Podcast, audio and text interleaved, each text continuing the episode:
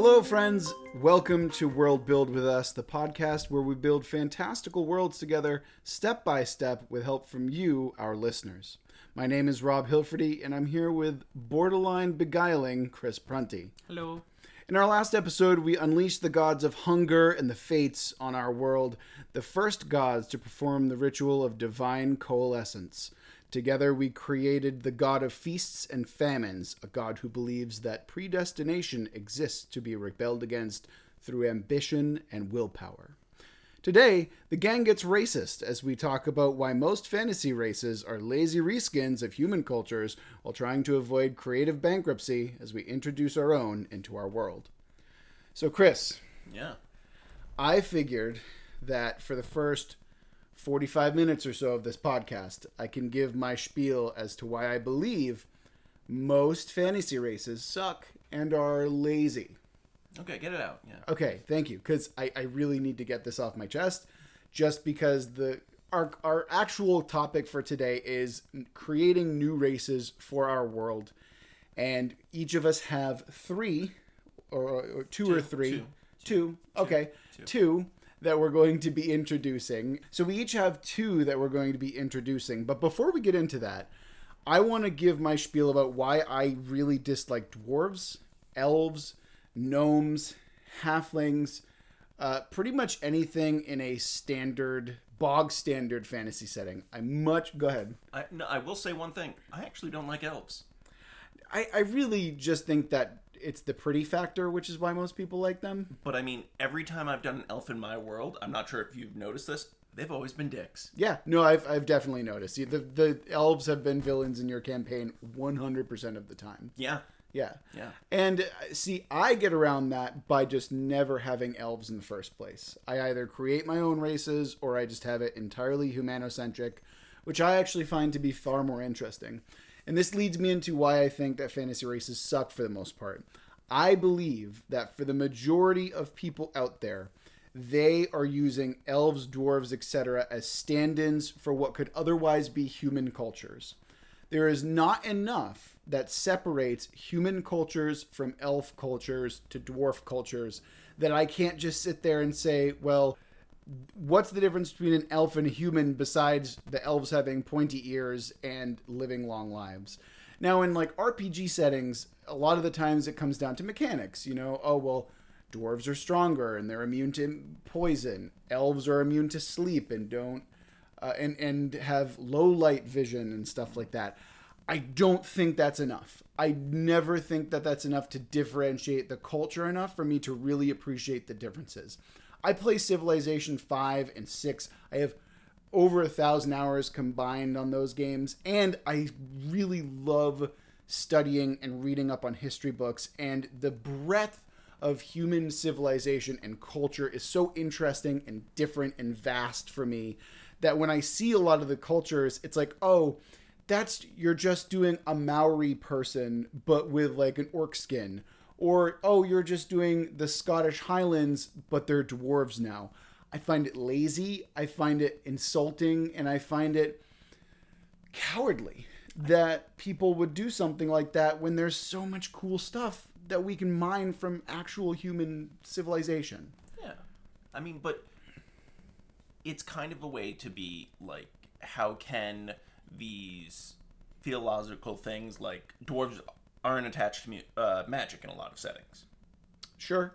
and I feel like you might be right. It could be lazy writing, but you have to think of a reason why can't they use magic? All right, let's make it innate. This way, all of them can't use it, rather than this one culture. What happens if you know a human sleeps with a dwarf? Can they use magic? Right, and, and, and I think that in those cases, I think that those writers are at least putting in the modicum of you know like creativity. Like, okay, let's make this interesting. But what I find frustrating is when you're creating a fantasy race, you already have to spend time and page length and audio and breadth to explain to someone why these are different why these cultures are different. And so, why not really go crazy and go far out of the box with something like uh, the Bas-Lag series? Oh yeah, loved it. yeah, if if you want to look at something I consider to be eh, brilliantly creative, it's absolutely the Bas-Lag series when it comes to different races. Every race feels alien and unique and the cultures feel different and it's it's an you feel the difference from culture to culture, from race to race. It's no longer this is short human, this is tall human, this is oh no, you can't describe the cacti like that. You cannot describe the Khepri like that. They are so far apart that it's like we have to sit down and we're going to explain to you, maybe just through bits and pieces. And I think China Mieville is a great writer for doing that.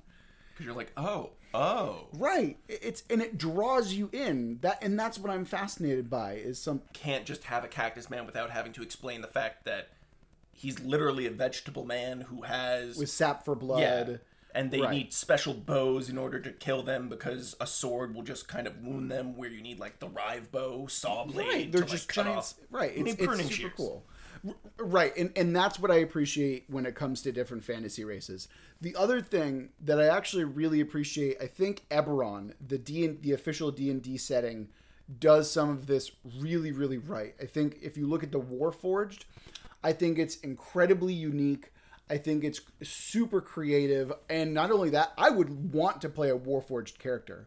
The fact that I'm th- only three or four years old at the maximum, and then I have th- there's so many really interesting things baked in. That's what I want in a fantasy race. I don't want to just play another human. I, I mean, if I'm going to play a human and it's going to be a strange culture, I'm cool with that. If I want to play an Aztec human, that's that's totally fine. Like I can make that work. I can make that built around I- mean I can build around that. And I know that you can too, even though you have I like my fantasies. right, you, you like fantasy race. I, I have no problem with people using fantasy races, but I think that when they go for shorthand, it leads to it leads to people letting the shorthand do too much of the work and they lack the creativity to bring it up in other ways. So, with all of that said, just one last thing that I wanted to say, Mm-hmm. and because uh, for inspiration, I listened to a few uh, podcasts and also YouTube channels and everything about dissecting races from other uh, Star Trek to Star Wars to fantasy things. Mm-hmm. And one of the things that I noticed that I got upset about is when they were describing something and it was not really anything about the race. It was all about the culture of that race. And I was just like, you really didn't explain anything about them. You just ex- you're like, oh, they're very angry people. They're warlike, and uh, they'll go out on a pillage and such. Absolutely, and that's I, I feel like that happens a lot. Uh, I, I'm not typically a Star Trek guy, but when it comes to Klingons or Spock, uh, what what's Spock? He's uh, Vulcan. Vulcan. Thank you. Told you I'm not a Star Trek guy. Apology. You can take.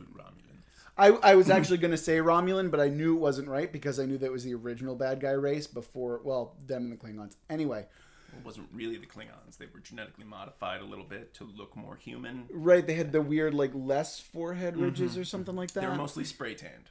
yeah, spray tanned But, Klingons. but but when I talk about that as well, it's it's not just elves and dwarves. It's also Romulans and Klingons and Vulcans. Those are to me very similar in that regard. Why couldn't you just? I mean, I, I think with sci-fi it's a little bit different because different carbon life forms, you know, and especially back in the Star Trek days, they had to use that type of, you know, like they didn't have the budget for it. I did see something that said that the that the reason that so many fantasy and sci-fi races are bipedal is also because bipedalness is one of the things that at least we always view as a step into honing technology. You need opposable thumbs, you need Sure. hands and arms and everything. And also, if you're an animal and mostly animal, uh, kind of like a tiger, four legs, claws, and everything, it takes away the need for technology and higher brain function, so you don't develop those kind of things.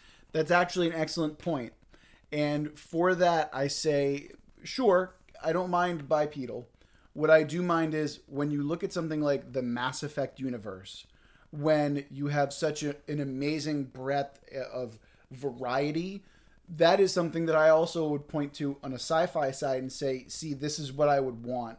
There's no such thing. Eh, there's one who's kind of like, this is Blue Human and it's the one with that you have the sex scene of whatever it happens. I think there's a theory in the wiki or something where they appear to the viewer as a female of their race to make them want to well to the of the opposite sex. So, Sure. but then again, you also can be femshep and still a female human. Yeah. maybe it's always female human. Maybe it's just what you desire. Yeah, Could be. I don't know. so, something about it's their way of You played those games way more than I did. I so- never played the third one. N- oh, that- I think that's for the better, from what I understand. Yeah. So, so now that I've gotten my spiel out of the way, now that I've gotten my gr- now that my grievances had been posted and known, please introduce the first character so I may shit on it. Okay, so I've done dwarves and super dwarves. Oh God, I No, knew but- you were gonna do this. Um, so my two races. Uh, one of them I actually have a name for. I am calling them the Quill. Mm-hmm. They, Are they porcupine men? no, they are not porcupine Already men. disappointed. Oh, oh, that's so good. right? All right, but the way that they work is they are an intelligent race, but they are not bipedal. Hmm. The way that they work is I wanted them to be a sort of not slug, but a snake-like parasite slash symbiote. Think Goa'uld from them, but not quite as menacing. Uh, I wanted this symbiotic relationship that they formed with actually humans. And what they do is they become a third race. Because what they do is they empower the race with both the knowledge, abilities, and a little bit of a mm, umph for them. Uh, the whole thing that I wanted to stay away from is that they are still people. So each one has its own personality. So a lot of the thing that I wanted to have maybe on a cultural aspect would be the fact that people distrust them a little bit because there's a whole doppelganger thing going on. But there is the benefit of the race because I'm having it that these symbiotes can live for like maybe 200, 300 years. And each time they live through uh, a host, they carry on those experiences and those memories. So, in a way, they carry on the cultural heritage of someone, Mm-hmm, but mm-hmm. also every generation or every host, they can be like, mm, this time I'm going to do a scientist, next time I'm going to do a warrior. And they carry on that into being a more well rounded person. Mm-hmm. And the benefit for them and the culture that they might be in is they get an expert. But there is the downside of someone being just like listen maybe maybe it's not you speaking it's the symbiote speaking. Mm. I wanted this whole kind of third race kind of thing of where people are supportive of it but they're also like i don't know man there's something that i don't trust there's something inherently about giving up yourself to the worm or whatever it might be that they don't trust. I was thinking insectoid mainly because I wanted some sort of armoring, mm-hmm. and I also didn't want them to be internal because I wanted. I I was on the fence of whether they would be internal because I wanted people to be like, "Oh, that's a parasite. They're not hiding. They're out in the open." But I also maybe could be that that their choice of being seen is actually a choice, whereas they could also be on the base of the spine, mm-hmm. and that would be the more nefarious type of them. So that's that's actually very interesting for a number of reasons because I had a similar idea Wow. in in in multiple ways actually. So one of the original races that I was going to bring was, and I actually decided to scrap it because I thought it would be a little bit too evil or nefarious. Oh. Uh, was there? There are these things called jade wasps or emerald wasps. In nature, there are these thing. There are these wasps that they use their proboscis to slide into the back chitin of a roach and essentially do some surgery on their brain and they ride them around and treat them as zombies and then eventually they lay eggs inside of them and the eggs eventually eat their way out of the cockroach. This is horrifying and i would strongly recommend looking up the youtube video for it. With that said i had this idea that you could have this race of diminutive insectoids that have that same kind of parasitic relationship but instead of using smaller animals or like tiny little cockroaches you could have them be i don't know the say say the the main the the the cert the one with the proboscis could be one that's the size of a cat or uh, or a small dog and they are riding around on these giant bats that are the size of ogres. Think uh, the Vargul from Warhammer, or think Man Bat from the original uh, Batman animated series. That kind of size and ferocity, and I love the idea of you look at these things and you see them attached to these bats, and they're like they have this kind of weird, like twitchy eye that kind of looks over at you, and they're speaking through the animal that they have hosted. But I also think that when you talk about the third race, uh, my brain immediately goes to the Yuan-ti of uh, Dungeons and Dragons.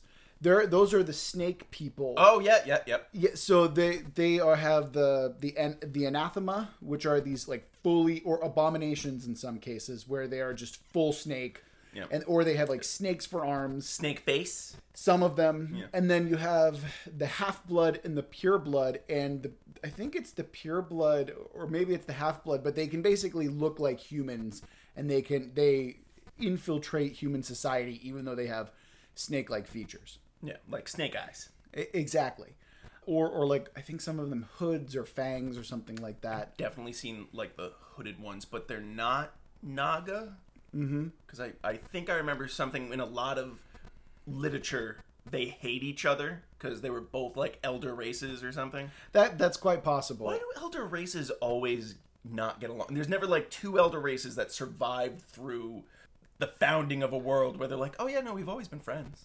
I know conflict breeds story, but That's actually kind of a good. I that's kind of a good question. I think that'd be kind of fun to. Th- well, I think if they were, I think here's the reason why. If these are two elder races that have been around forever and all they've been is friends, why haven't they created empires that rule the entire world? Maybe, maybe that's maybe gotta that's what each we're other in at. check. Right, right. So I think that's probably why you see something like the Aboleth hating the Mind Flayers, et cetera, et cetera. I brought up my race. Uh, you said that you scrapped that. I scrapped that idea because I think it, it I think it would make a far more interesting villain or a far more interesting like I, I don't want people to be walking around playing something that essentially manipulates and it's a slaver essentially is how is how my brain had it. So Mine is more of they, they become friends. They, in order to combine with the host, they become one. The personalities get merged. They carry Stockholm on. syndrome style or No, okay. no, no. It's complete. You, in order for this to happen, the applicants who want to pass on their knowledge, who also want to. Imagine if you get one of these things that have done nothing but research magic for the last 200 years of their life Right, right. and you're a mage, you're like, I will know so much so quickly, and I will be able to add on to that. And not only that, but I could see people seeing it as an effective way of being immortal because your experiences and knowledge will pass on down to another race or mm-hmm. another person. But my question becomes how do you stop these things from becoming all powerful? Because I was making them, for lack of a better word, human. Sometimes they get attached to their host. They can die with the host. And mm. also, it's very hard to breed when you're not breeding as you, you're breeding as your host. Mm-hmm. And you're very vulnerable when you're not in your host. Okay. So, in order to get to the point of where you can breed, lay eggs, or do anything, I haven't really, I haven't focused on how they fuck yet. So, Fair enough. I mean, we were just talking last episode about shit you don't want on your Yeah, search history. yeah, yeah. And like just an entire deep YouTube dive of slug video, slug sex Mm. videos. Chris, uh, notice that you have four and a half hours of slug videos you've watched. it's research. uh, but one of the things, it's hard for them to breed because they they don't populate that quickly. They spend most of their lives in a host. Mm-hmm. They can only breed with another of its kind. So, in order for them to gain all this experience, they need to leave their kind. And more importantly, imagine you just spent 75 years with your host. Some of them choose to just die with their host mm-hmm. because That's interesting. I also like the idea that they're probably really picky about who they mate with. Mm. as time goes on. Right, be- especially the eldest ones. They're like, "You're not. wi- You've only had two hosts. No, you're not worth my time. Sorry." I, I really like that idea, and actually, it kind of dovetails into something, a theme. I, I think that we've been having some weird synchronicities lately, for sure. Because one of the ideas that I had for my for the race that I want to introduce, which are called the Ashenborn, these are not exactly Let me just explain to you what they are. Why? Well, you have this look on your face. What's I was up? gonna call one of my races the Ashen. Oh, how about that? So that's just weird. Again, weird synchronicities. Are they insects? No, no, Okay, they're not. good, good. In fact, they really don't have a physical body of their own at all. And here's where it gets interesting. These are creatures, these are things that are caught in a cycle between life and death. Much like you, they kind of have a recursion, you know, much like your slug things. They have a, a, a thread, so to speak, that goes through host to host. However, here's where it differs. The Ashenborn, when a creature breathes its last breath, it has a chance to have an Ashenborn creature immediately possess it. So this this thing is now dead. And what happens is there is a there is a there is some kind of effect that immediately takes over the upper half of the body. So basically from shoulders up, you'll have this effect that is either ash or smoke or shadow or celestial starlight or fire or, or some kind of effect that looks like it is burning the skin off of the host creature. It doesn't necessarily have to be human. It doesn't necessarily even have to be whatever. But but the idea is that they only are attracted to sapient creatures, right? Creatures As they're dying. not as they're dying, Oh. but after they die. Because they don't have a physical body of their own, so they just take over a host. Okay. And it's not like they gather well, well actually perhaps they do. And so here's here's where I think it kind of gets interesting for me. They constantly live through their hosts and then the body dies. It, it- there's no soul left in this body at this point. That's the way that I want to put it. It's it's purely a vessel for them to inhabit. So what I want to create and what I wanted to kind of what's the word I'm looking for? The emphasis that I want to put on is that they don't always remember their previous lives. Okay. So or in some cases they do, but they're imperfect memories. So the ideas that I have are something akin to you wake up and you're immediately in a dead body and you have no idea what's going on for the first time. You're still trying to this is you as an Ashenborn, right? You're still trying to figure out what's happening. You're like, "Oh god, what body is this?" And then any kind of and you might have some uh echoed memories from your previous lives. I don't know. That's actually what I think is so interesting and so appealing to me for them is because I like races that have hooks built into them. And with this type of race, you could wake up and the last thing you remember is, oh my God, I was looking for a really important relic or treasure and then my host body died. And then you immediately have a, a, like a, a, a quest to go do. Except part of that could be, when was that? I was about to ask, like, has 200 years passed? Has 100 years passed? Exactly. Was I in the ethereal? Am I now on the other side of the world? Ex- exactly. So so that's kind of the idea that I have in mind is that it's not perfect and it's mostly random. So it's not like you as the Ashenborn get to choose the body. Okay. Your consciousness essentially gets sent back up into a giant ethereal pool and then for we're going to leave it mysterious because I think it's more fun that way. For mysterious reasons, you are boom put back into a body once you're done. And given how rare this is, or perhaps how hard it is to come across, it's not like the Ashenborn could have a chance to compare notes. It's just like, so how long were you up? And like, "Mm, I don't know. I think my memory says it was this year, and it's now this year. Right.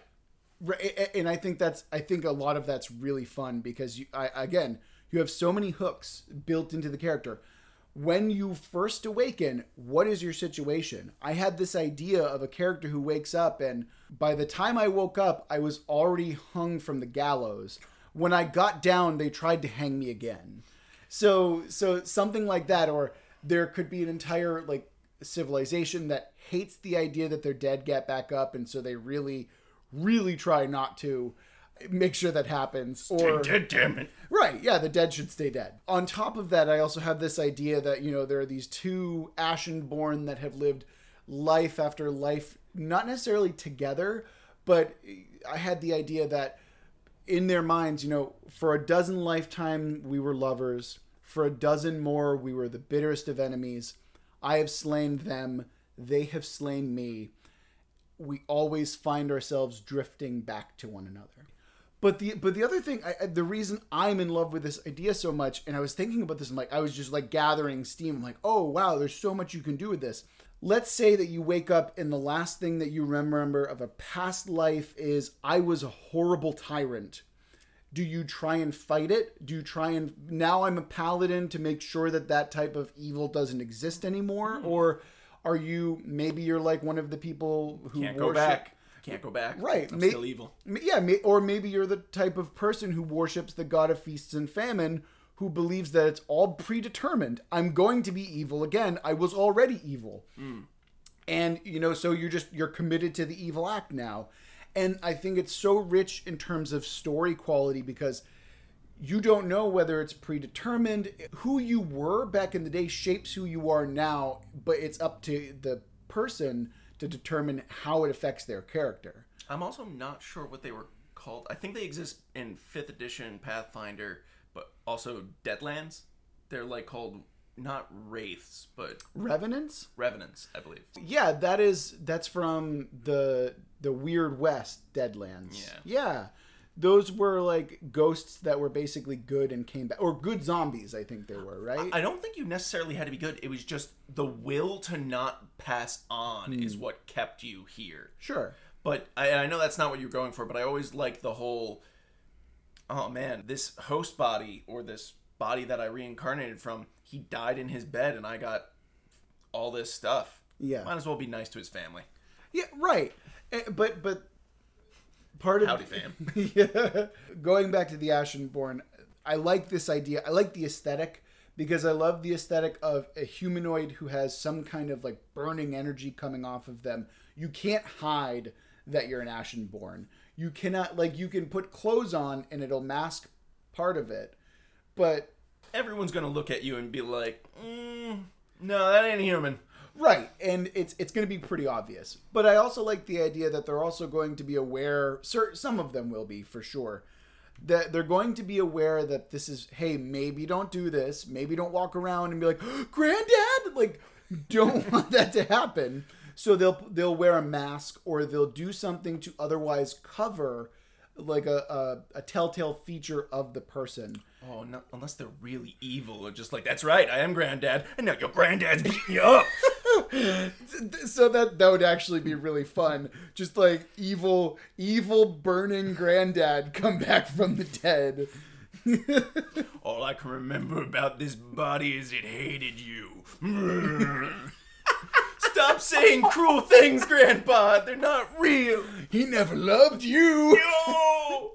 And that's how you create the amazing origin story of that small child. That's not the Ashenborn jo- origin. That's Timmy's origin. I fought an Ashenborn when I was seven. It was my grandpa, and he kept on saying how much he hates me. I now hunt my grandfather. so so yeah, I that's that's my idea of the Ashenborn. I, I really appreciate it. I love the fact that it's an imperfect memory. I love the fact that it has hooks just everywhere. Hmm. Like you can do a lot of really fun, interesting story beats with the Ashenborn for sure. Christopher, what is your second race that you're introducing today? So, second race, working title, uh, was going to be a race of kind of liquid stone in my eyes. Mm-hmm. So I So re- clay or no, no, clay no, face? no, no, Clay no, face. no. Clayface. Okay, I see where you're going. Glacius. Who the hell is Glacius? Killer Instinct. Oh my god, no. No? No. Fighting game. Been over this. Yeah.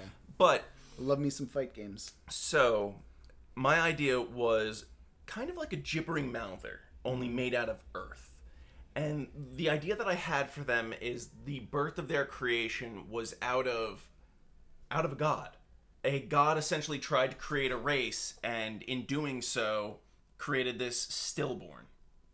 And it was hmm. this chaotic oozing stuff that has an intelligence, but they're not human. I wanted them to be subterranean. Mm-hmm. They feed off of kind of the insects, other things down there, and they've tried to make what their god wanted. So he wanted a civilization. So they're down there kind of toiling away, trying to create their civilization. But it's alien. It's alien in the sense of like I'm basing them a lot on uh, the old ones, kind of uh, the lizard-like race kind of thing. I originally wanted them to be statue people, but that was a little bit too too much. Yeah, the, actually, for the Ashenborn, my idea was that they were just going to be statues that would be inhabited. But I like the idea of people more because after a while, you just go around bashing the statues, and there's no more Ashenborn. so, yeah, Yeah, I wanted kind of like uh, an ooze or uh, something that could form into a body of a person, but it's imperfect. So okay, so I have I have a ton of questions around that. Go. How intelligent are they? So they're actually somewhat intelligent. The main problem that they have is conveying these ideas. They don't have the means to like put their hand around a tool because it takes conscious effort to try and wrap their hand around say like a chisel or something Okay. where they can bash something but it kind of has made everything about them seem bestial and alien and they have a hard time communicating with any other race because they don't even have a mouth Hmm. So how do they communicate with one another? how do they communicate with one another Do they just touch one another? Do they communicate through stone? How how does that work exactly? I was thinking psychically but Okay. i feel like that might also be a little bit of a cop out Sure, like a hive mind type, type yeah thing. yeah yeah So my my other question becomes, why would I want to hear about a story surrounding this particular type of creature? Or are you seeing them more as an adversary to be overcome rather than someone who you'd rather hear a story about? So I wanted to see p- part of them to be like the work of ages. It takes them a long time to do something, but they do get it done. And so it was my way of explaining how they created things underground. It's it's a built-in thing for like weird mazes underground, weird puzzles underground because they've spent the time building it and they want to be left alone. Interesting. So these are this is basically a living, walking civilization that explains the weird underdark goings on. Yeah. Okay. That's that's kind of interesting. I'm getting like a Morlock vibe. Yeah. Yeah, Yeah. for sure, or, or, or something like that. Something or something that's old and cruel, and maybe being drawn to something underneath, old god style from Lovecraftian type stuff. major base off of that i also uh, wanted to have something like uh, 40k necrons i wanted them to be old i wanted them to already have passed what they see as their golden age because let's say maybe they weren't always formless maybe that's something of a degradation of time Oh, okay. like as time has gone on they've just slowly began to like droop into nothing and they're just angry at all of these younger races that have somehow uh th- their lives may be long but they hate them at the fact that it just like hate your youth That I, I actually really find that to be quite fascinating. That they're essentially fueled by generations and aeons of spite, and I also really appreciate the idea that these things are essentially just what's the word I'm looking. They, they've had they've they've gone like Alzheimer's so hard that they've they've essentially or not Alzheimer's but um, senile. They've gone senile for so long and for so hard that they essentially just lose all sense of themselves to the point where they can't even pick up. You know, maybe once they wielded the energies of the cosmos, and now it's I can barely, I can't even pick up a hammer. Yeah. I actually, so in that in that respect, I find that to be really fascinating and really interesting. i did want the the element of cosmic horror of it's just like can they even be killed was my thing because i just picture someone like launching into them with spells and other things and you have the whole uh T1000 deal going on of where it's just like, oh, sweet, we vaporized them, but what is all this liquid doing seeping into the floor now? I can also see them kind of forming together to be like just a tsunami of them.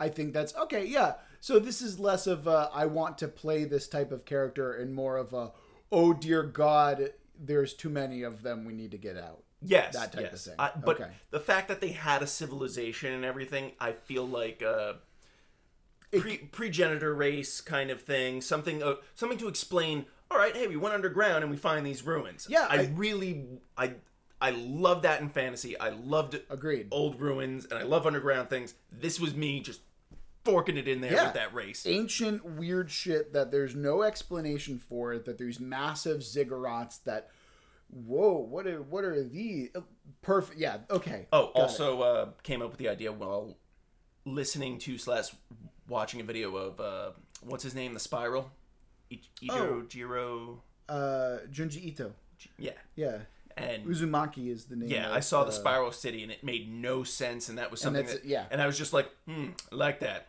I want that in my fantasy. Yes, uh, I I love. I also love horror in fantasy, as you know. I ran a game that is notorious in my gaming group called Stalwick. People got depressed. Yeah, like I used to like be really proud of that fact until I was like, oh no, my game made people like I was proud that it made people feel things until I realized that I was fit psychically damaging my players and we had to stop playing.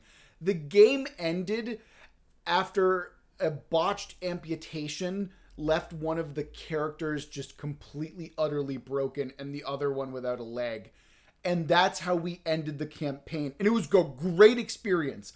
Really fantastic experience. Like i loved the tension and the horror and having to make hard decisions. But yeah that was oh boy i am so sorry to the people i hurt running that game.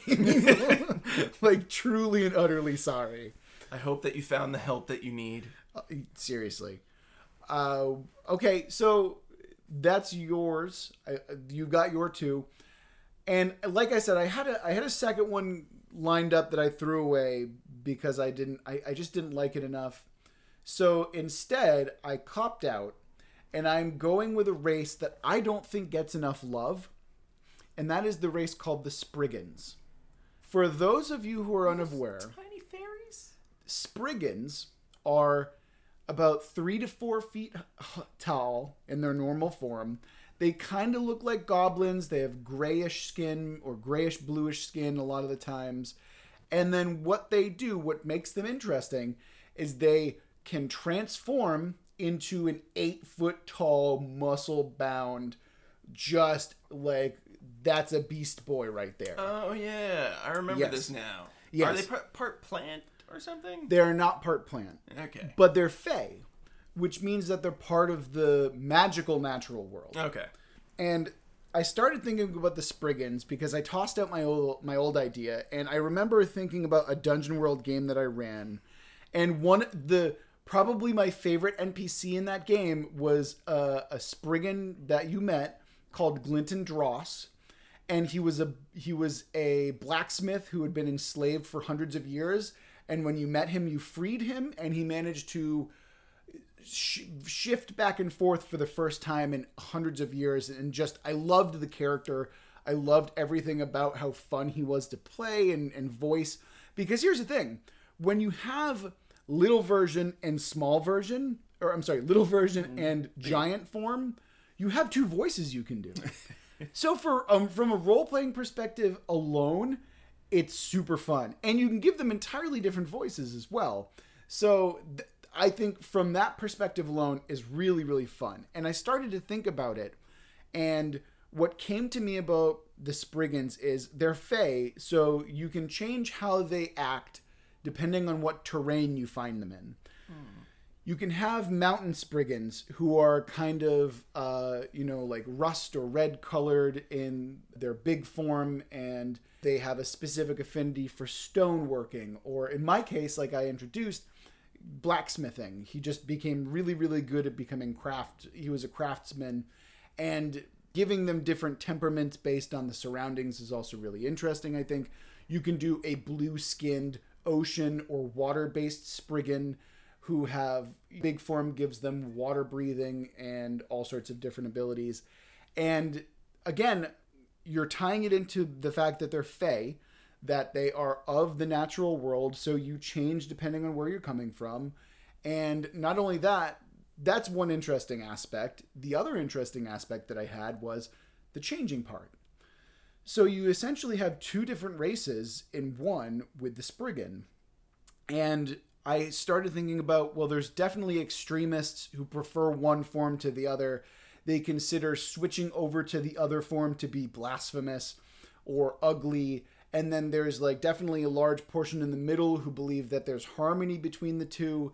And then there's everything in between where I prefer this form for this reason or I prefer this form for this reason. But what I really appreciate is that when they're big and giant, you can have them be brutes, you can have them be warlike, you can have them be, like I was saying before, well, why not just make them Maori?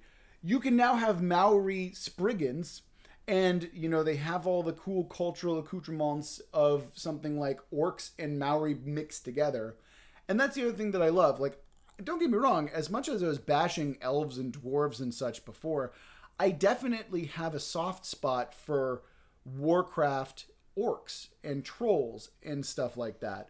I love the kind of savage and kind of tough warlike race that are honorable. That's that's scratching my itch when it hmm. comes to the Spriggans because I can have it both ways. I can have a race that is simultaneously savage when you know they're bigger or they're you know craftsmen and engineers when they're smaller and everything in between because of the transformation. Plus, I love the idea of coming across this tribe of Spriggan and someone not knowing what Spriggan are and just getting the shit kicked out of them when they transform. Like, oh, you done messed up now, boy. Like, just immediately get the shit kicked out of them. So one of the things that you were saying is that they are somewhat uh, influenced by their terrain. Yeah, I, I was thinking something along the lines of they're just just because because again they're fey, so they take on the form of the surroundings that they grow up in. So there are tribes that live in the desert and they have different qualities compared to those who live in the mountains, compared to those who live in the forest. They change colors, they change different abilities perhaps. There's a number of different things that could change about them based purely on the their environment. So one of the things that I have a question for about uh, as far as how they live and everything, do, do they like make homes or do they live in their environment? Are they like so with the environment that they like? Oh, time to go to sp- sleep. I'm gonna just meld into this tree or. I didn't. I wasn't picturing that. I was thinking genuine villages and uh, you know like caste systems, perhaps in some cases cities, and then that way you could actually have generational shifts from well these are these are these were once forest spriggans and now they have changed and transformed into city spriggans or urban spriggans because one of the things that I also appreciate Sorry, I I'm just picturing just very inappropriate spriggans. what what ca- well like a cabbie spriggan like what are you what are you thinking of I'm just I'm just picturing a bunch of spriggans like sitting on a porch, and they're just just mean mugging some guy walking by and just like, what you doing around here? you know this is spriggan territory don't you You look like a wheat spriggan. Oh man, See, yeah, I, I I think that'd be really fun. I think that, as I was saying, I I I believe that when it comes to like urban fae are also underrepresented. So I think that having that aspect of it would be really interesting. But also, maybe their civilizations. Yes, there are cities or something akin to cities, but maybe it's a far more natural form of a city or what would otherwise be an urban center, something that incorporates the ter- uh, the terrain and the territory far better than something like human civilization would. We pave over natural land. Oh yeah. It is ours now. This is what it is. And that might happen with Spriggans, but I also like the idea that there are perhaps Tundra Spriggan who make their Igloo-like house. yeah, igloo like house or in the in the trees there are tree houses built of the trees, not from the wood that you chop down the forest with. The fact that you said that they ocean spriggan are when you were saying that in your mind, did you picture like coastal or in the water? Yeah, why not both? Because I was just curious about do they need oxygen to breathe, or is it the fact that they can water breathe when they enough generations go by? Sure, I, I think that I think that what I had in mind realistically was some kind of water breathing Spriggan, and also you now have a built-in pirate type style where I mean, the, the the reason I like the transformation so much is you have like, well, why wouldn't you just stay in the big form all the time? Because it's unnatural, and also because sometimes you need to get small in order to fit into certain places, or sometimes it's just easier to be smaller. And I was also trying to figure out, well, what what other benefit would they have while smaller? You can have a small ship and invade a big ship with your big form. R- right, but but other ideas that I had, but but that's the idea that I had for the Spriggans was the idea that all of that basically, and, and again, I like characters with hooks in them, and I think that this. So this is what I liked about it. Okay, uh, this this allows me to have a somewhat brutish type race if if you know you want to talk about that aspect of them. It also allows me another thing that I have a really just beautiful affinity for that is I know it's kind of hacky, but I uh, is is elemental races. When I was initially sitting down to do this whole create a race thing, two of the things that I really didn't want to do was I didn't want to do blank animal man. You know, I didn't want to have ox man or crocodile man or fox person. I really tried to stay away from those tropes because I feel like it's been done either Redwall did it. Warcraft has like a million different animal races at The this Wolfen? point.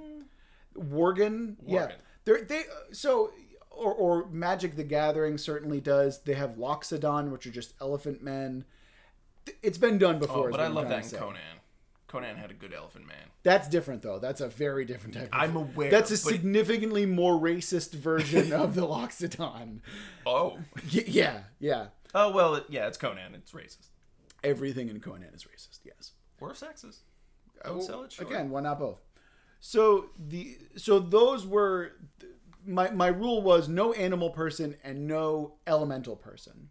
And I think with the Spriggan, I kind of get the I get a really nice sweet spot where I can do elemental type people without having them be I'm a fireman, I'm a I'm a stone man. It's like no, I'm of this area so I take on certain attributes of it, but it does not define me as an element, as someone who is immutable to change. Do they also take on animalistic aspects of their surrounding, like anything? Because some sort of blend of the two. actually that could definitely work because in the transformed stage why not? You know like when when they go from small you know kind of goblinish looking creature when they transform into their big version why not just have it be like a shark? Or or at least have like shark like qualities. I think that there's enough creativity there where when they transform into whatever giant thing they are sure they could just be a bigger version of what they look like or sure they could just look like ogres or some kind of what have you It could look like a mountain slide coming at you. uh, i didn't have that in mind but i mean but i but i like the idea that they that we have options and not only do we have options but i think that it would it would scratch so many itches for a lot of people because i think it's not just me who has the idea that i want to play an earth person or a fire person Oh yeah. you know, although I think fire is probably the only one that wouldn't work because it's like, I live in a volcano. Oh, I'm fucking dead because it's fucking hot and nothing supports life in a volcano. What You know. about you know underwater volcanoes and those little worm-looking things? No, no, I'm not No, going. the tube, no, tube worms. No, come on. You want no. to live life as a tube worm? Are all they going to do is eat tube worms? No. Anyway, again, I'm giving love to a race that I think is underrepresented for sure in the Spriggan. I want them in here, and not only that, I kind of want the, so like the Ashenborn, I want them to be someone that you can go and meet a city of, or you can go meet a giant community of. I think that'd be really fun. And uh, yeah, I think that's two for us. Yeah. Uh, do we have any other ideas that we want to throw out there at the moment? I was debating an insect race, but I was also, Yeah. as, as as I said, I was also debating an insect. but I think I got that with the quill. Mm-hmm. There's a good insect vibe coming from them, sure. and also then I got the other half of uh, working title race, of where it's the hive-like mind at times. Sure, sure. But another race that I would like to see. You got your Earth Elemental. I see. I see that. That does scratch that itch, and Right. the animalistic one. Of Right. That if So so let's do this then. Let's go ahead and toss out a uh, races that we we've been doing it throughout the episode, but let's go ahead and throw out some races that for whatever reason you really really like in in fantasy that you've seen before. So I will give major props.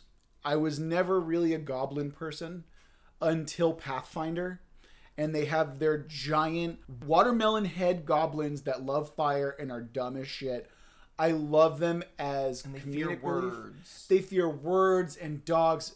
James Jacobs and the team over at Paizo, my God, you guys killed it with the goblins. You know you killed it with the goblins, which is why there's so many goblin products. But that is easily one of there is a reason that those goblins are iconic. And from now on, when I think goblin, my brain immediately places a giant watermelon head onto a goblin. That's just where my brain goes. Despite growing up on Warcraft, despite growing up on Warhammer and stuff like that, my brain immediately goes goblin Paizo goblins now. Yeah. What about you? You can now say dwarves. I will. Oh god, I fucking love dwarves. I know. Dwarves are so great with their runes and their underground majesty buildings. Oh, it's so good. And I really like the dwarves of uh, Dragon Age. Mm-hmm. Uh, I like the whole aspect that they're disconnected both from magic and a little bit of divine. Mm-hmm. And so there was this kind of animosity of where just like, oh, there's no place for the dwarf race because they exist outside of whatever magic is seen of, of being like uh, this ethereal thing and also divinity. Nothing wants to touch it. I don't think they belong here. The other thing that I just kind of like about dwarves, I, I'm, I've always been a thing about underground sub, subterranean races. Mm-hmm. Love them. I they they equal parts creep me out, and I just love in games like even in Fallout games where I'm like, oh, I'm gonna explore an underground bunker. Underground, just fucking love it. Fair enough. But one of the other races that I couldn't quite find a spot here, and I doubt that you've played it, the Dark Ones in Metro. No, can you elaborate? yeah, yeah, I'll elaborate. So in Metro, the Dark Ones were kind of seen as the human race that had survived the bombs being dropped. They exist on the surface in hive-like communities because they've mutated so much. Mutation was a big thing. How are they different than ghouls from Fallout? Say. So they don't have ears. They can only uh, work with uh, through psychic kind of communication. And the thing that was wrong about this is that they actually wanted to make peace a little bit with the human population, but when they would walk at them, their ability to commute with other races would cause them to go insane because of a psychic backlash. So imagine someone trying to reach out just like we want to be friends and you're just like oh god shoot shoot at them shoot at my friends shoot at everything That's a really fascinating idea. That's a great idea. yeah but i couldn't couldn't quite find a way to do that i debated making that into the working title race of where just like maybe they're not evil and then i was just like nah fuck it i want an evil race Okay. Yeah, that's cool. especially spite needed a spite race Yeah, yeah, that's fine. Uh, any other any others that you want to toss out there that you might like? i did like the ghouls but i don't think they they, they fall in between being a race and not being an actual race. Sure. I mean, they're human basically plus. humans. Yeah, yeah, yeah, yeah. Well, I mean, to be fair, most fantasy races are human plus. That's a good point. I do like that Star Trek did explain that a little bit. Uh, What do you mean? Oh, uh, the reason most of them look alike is because life was seeded in the galaxy by one progenitor race. Ah, yeah. Okay. For me, it definitely comes down to I love the orcs from Warcraft. I I've been Zug Zug, absolutely. I grew up on Warcraft. I grew up playing the original Warcraft. I played way more Warcraft 2. I had every edition. And it, th- back in the. Sit down, young children, and let me tell you a tale of when games used to come with manuals that would are that are novel thick and they had lore for days. And that is how I fell in love with orcs from Warcraft. I played through the story, and the trolls are cool. Like they they just I remember Zul'jin especially back in the second game. I know he's a troll, but still follow like he had he just looked cool. He had like dual hatchets. He had a a, a cool little uh, like a bandito mask covering him. And he had tusks poking out. Super fucking cool. Everything about the orcs from Warcraft 2 and even Warcraft 3.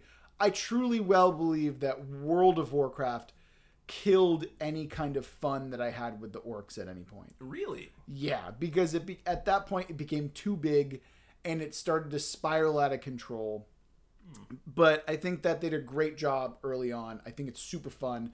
And man, I still get chills thinking about Thrall and uh, Grom Hellscream killing their demon lord, the one that they essentially sold their their They're raced to. their race to.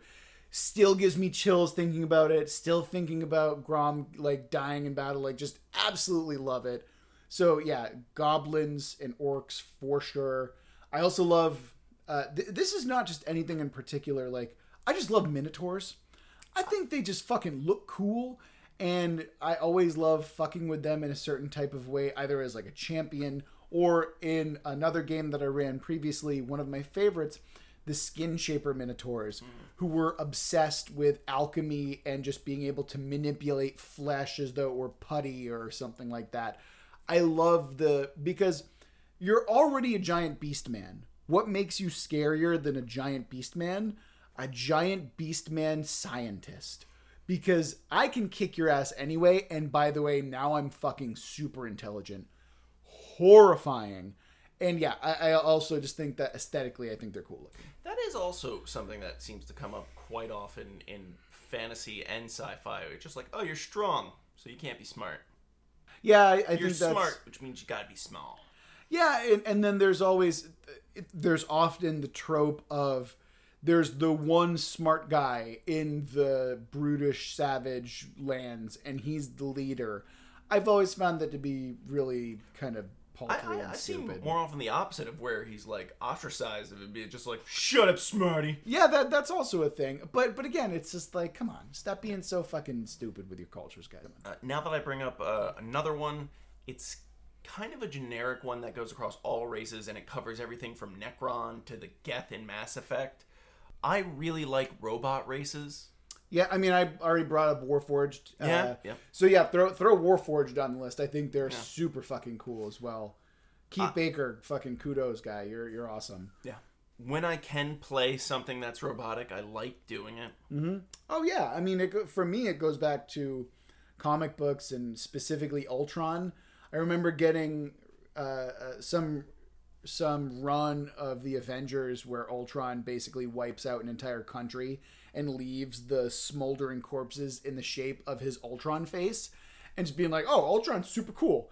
And all I- got like the Ultron toy with it after that. It's like I don't know, maybe I'm slightly genocidal or misanthropic. Who knows? Ultron did nothing wrong. you know, he definitely did. He's a giant evil robot. But uh, also, this is why Avengers Two pissed me off because really, Ultron was so is done so dirty in that fucking movie. It's really upsetting. Like James Spader, you're a great actor. You shouldn't have been Ultron. You shouldn't have been trying to chew scenery. You should have been a like just a, a solid steel mask, no movement except for maybe light between the eyes and stuff like that. That's what I wanted. I didn't want to see him try and smile and grin. He would have been way more terrifying had he been faceless and just a mask. I think that would have been so much more menacing than him. Did Disney have them by that point? Maybe, but it wouldn't explain anything because all of the Avengers movies after that were fantastic. And you know, Ultron is just an anomaly of the worst Avengers movie by far. All right. This is the other thing that I had in mind with this talk of races and fantasy races specifically. Is it racism? No, kind of, actually. So, with this idea of fantasy races, normally it's geographic, right? Like that's how races kind of congregate. However, in a world where every city is a different god, are there gods of certain races? Is there a god of humans? Is there a god of the Spriggan? Is there a god of the Ashenborn? Or, and and more so, how do gods work otherwise? So the idea would be, or rather, how do communities form? Do you have communities where, yeah, as long as you worship the one God, you're fine? I think that's really something that we should explore later on. I think that we've gone pretty well into our time. I think that we Yeah. should definitely shelve this and move on for now. But what do we want to talk about next time? I would say maybe some city building, some Mm-hmm. characteristics of like how are they formed, where are they, are like right now in my mind, and it doesn't make any sense. I'm just picturing a grid map of cities, and they're evenly spaced apart, and that's not that's not cool. Sure. What kind of homework do we want to give each other? Do we want to come in with a city each? Or do we want to come in knowing that we'll create a city? What would you prefer? How about uh, two districts in the city? Mm, No, okay. Uh, sure, because then we can kind of force it in there. So, Little Spriggan Town. so we should also figure out what kind of god is this city going to be surround or, or is, is going to be uh, venerating because we can't start with the districts unless we know what the gods are That's what the god is true. going to be. So I suppose we should ask now: Is it going to be a mono god, or is this is going to be a god of the divine coalescence? I would say mono god, just just to show that they're out there. Give them some love. Okay. And what kind of god do we want to go with here? I've actually been having this idea of like the god of lore or the god of secrets or something like that. I, I like that idea. I, I kind of because we already have a lot of evil shit going on and some really good stuff as well. I think that we should probably maybe create something on the neutral to good side of things. Yeah, I'll do that. Sure. So what would you like to do? I would say possibly god of. It, uh, correct me if this might be not a uh, a mono god, but god of civilization, god of knowledge, god of technology. I wanted to keep technology for another episode because I think the That is a very important thing to. right, yeah, we we in the Dark Ages, Middle Ages? Renaissance. I prefer Renaissance a lot of the time just because uh, I love gunpowder, and I want gunpowder and medieval shit. It's just how it happens. So And- then that's very important to be like, are we at the hand cannon stage or is there rifling involved? Well, rifling wasn't until much later, but oh yeah, it's very different. So musket ball versus uh, blunderbuss. and cartridges too. Yeah. Sure. Okay. So let's let's before we head off, let's go ahead and create a let's let's figure out the god and go from there. So you have some kind of civilization technology. I want to do lore or knowledge. Let's go ahead and split Pursuit the of knowledge. Pursuit of knowledge? Yeah. What do you mean? We're keepers of knowledge. Let's split the difference, I say. Yeah, yeah, yeah. We can either do gods of engineering or gods of history. Which which of those two do you want to go with? I heard an ooh at engineering. Engineering, I'm, I'm voting mainly because since we don't know where we are in technology and everything, to say that we're the god of history would be like, what are you, what are you talking about history? Things have only been. We, we discovered fire 50 years ago. What the fuck are you recording? and not only that, but engineering we can kind of choose whatever tech level we want with that city because it allows us to be well oh well they're super advanced for Oh, the yeah. age or we could even say oh technology comes from that city hmm. okay so sure so next episode we will sit down and create a city based around the god of engineering and yeah do you have anything else that you want to say before we end the episode Please like and subscribe. Uh, we don't we're not a youtube channel yet I don't know what to say for a podcast. Please do the things that are Okay. like liking and subscribing and ringing a bell. Dear God, we will never be them.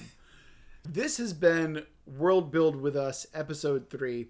If you have any comments, questions, or suggestions, or if you just want to write into the show, you can email us at worldbuildwithus at gmail.com. I am Rob Hilferty. This is Chris Prunty. We will see you next time. Goodbye.